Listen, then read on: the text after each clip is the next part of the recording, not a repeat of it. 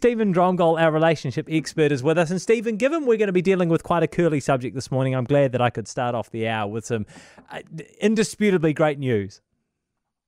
Absolutely. Yeah. yeah. Um, the question this morning, though, that you uh, have bravely taken on for us is what to do when you love someone but you're not in love with someone. And this is the sort of thing that you hear people talk about in relationships, especially after they've been in relationships for a wee while, right? Yeah, absolutely. And um, in my case, I more oftenly hear it as a rationale for where people are considering uh, separating or divorce, which makes it you know, potentially a really, uh, really serious, really terminal kind of question.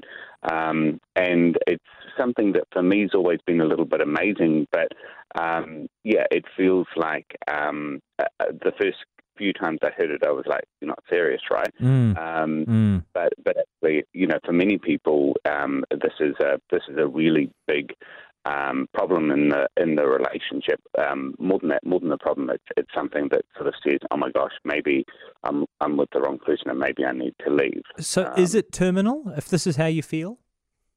Well, um, in in my uh, experience, there's, no, there's generally three reasons for it and um, two of them are, are pretty serious problems, um, and one of them definitely, uh, you know, is, is heading towards terminal, um, but the other one is, is is relatively minor. Okay, so how do you distinguish between them? Yeah. So, um, so basically, the the core problem around this is sort of since the 60s and 70s, we've had this idea that love is equal to romance. Um, so, and that's the reason and the rationale for being in relationship is that you're in love, and so and so if you therefore if you're not in love anymore, then there's a serious problem, and you shouldn't be in a relationship. But um, if we go back historically, there was a pretty clear, and we know historically there were lots of other people, reasons that people got into a relationship, but in general, there's three three components that make up love, which are passion, intimacy, and commitment.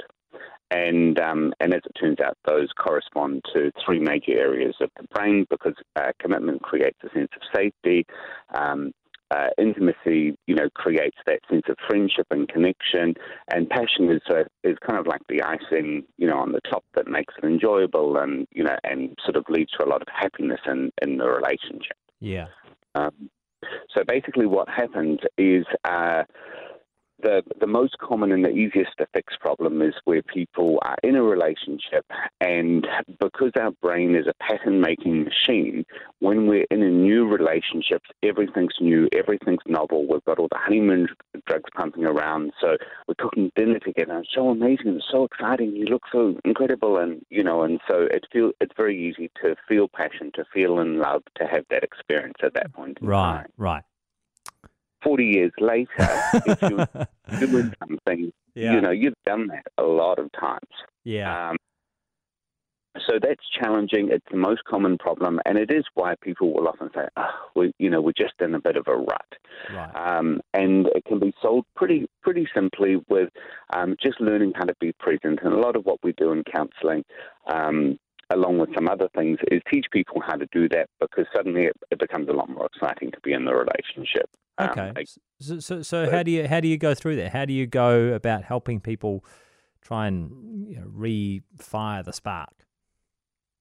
Okay, um, all right. Uh, that um, I actually wasn't going to do a lot of those, but the very simple one I get people to do is when they talk to each other to look at each other. Um, right and um, you know, because often I'll, I'll have couples and they, you know, they'll raise an issue and I'll, I'll, you know, they'll start talking, but they're not actually looking at their partner, and so I'll just say, hey, so what are you noticing on your partner's face? And so then they stop and they actually look at them, and kind of, oh, they they seem a little bit upset or disturbed, and I go, do you know why they're upset? And and they'll make a guess, and half the time their guess is right. Then I get them to check, and I'm like, oh my god, it feels like you're really paying attention to me, like you care about me, and so yeah. there's soft instantly they're in connection.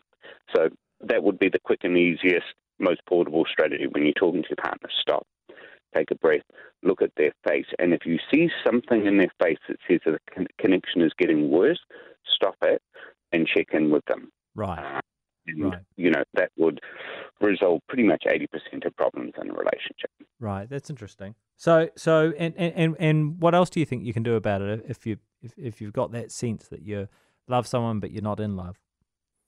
Okay, so the the second question is um, is related to the um, intimacy thing. So if you're not sharing stuff with people, so there's that tendency for people to drift apart, to hold secrets, to avoid difficult conversations. What tends to happen then is people then start to feel quite unsupported in the relationship. So you're essentially damaging the friendship. Mm. So that's more, more challenging, and often what it involves is just sitting down and having some difficult conversations. And obviously, you know, as a counsellor, we see a bunch of those where people try and have these conversations, but they keep keep getting stuck certain points. Normally, again, because they're not listening um, to each other. And there's a fairly simple strategy that you can do, which is if you've got a particular issue that you you get caught on, what you can try doing is just taking turns. And you could even set the timer that one person talks for five minutes and the other person takes note and then says, and then tries to present their partner's perspective in the most powerful way that they could, as if they were advocating like a lawyer or, or a friend on their behalf. Um, and keep doing that until the partner's got you've nailed it. You've got my perspective. Right and then and then switch around. And if you can do that, and a lot of couples can, that can often help you get through the gridlock. It takes a bit of work, it takes a bit of an intention, but that that stuff is really necessary because if you're living with someone for the rest of your life and you've got important needs that are not getting met, you know you're going to start feeling like this person's not a good friend to me, and so then that's going to damage the um, uh, the relationship yeah. over time. It's going to breed resentment, yeah, and you're not going to get through it. No, I, that's really useful advice, Stephen. Thank you, and and and good to hear that if you are feeling that way, that you love someone but you're not feeling in love, that it isn't necessarily terminal. There are some steps you can take to try and improve things.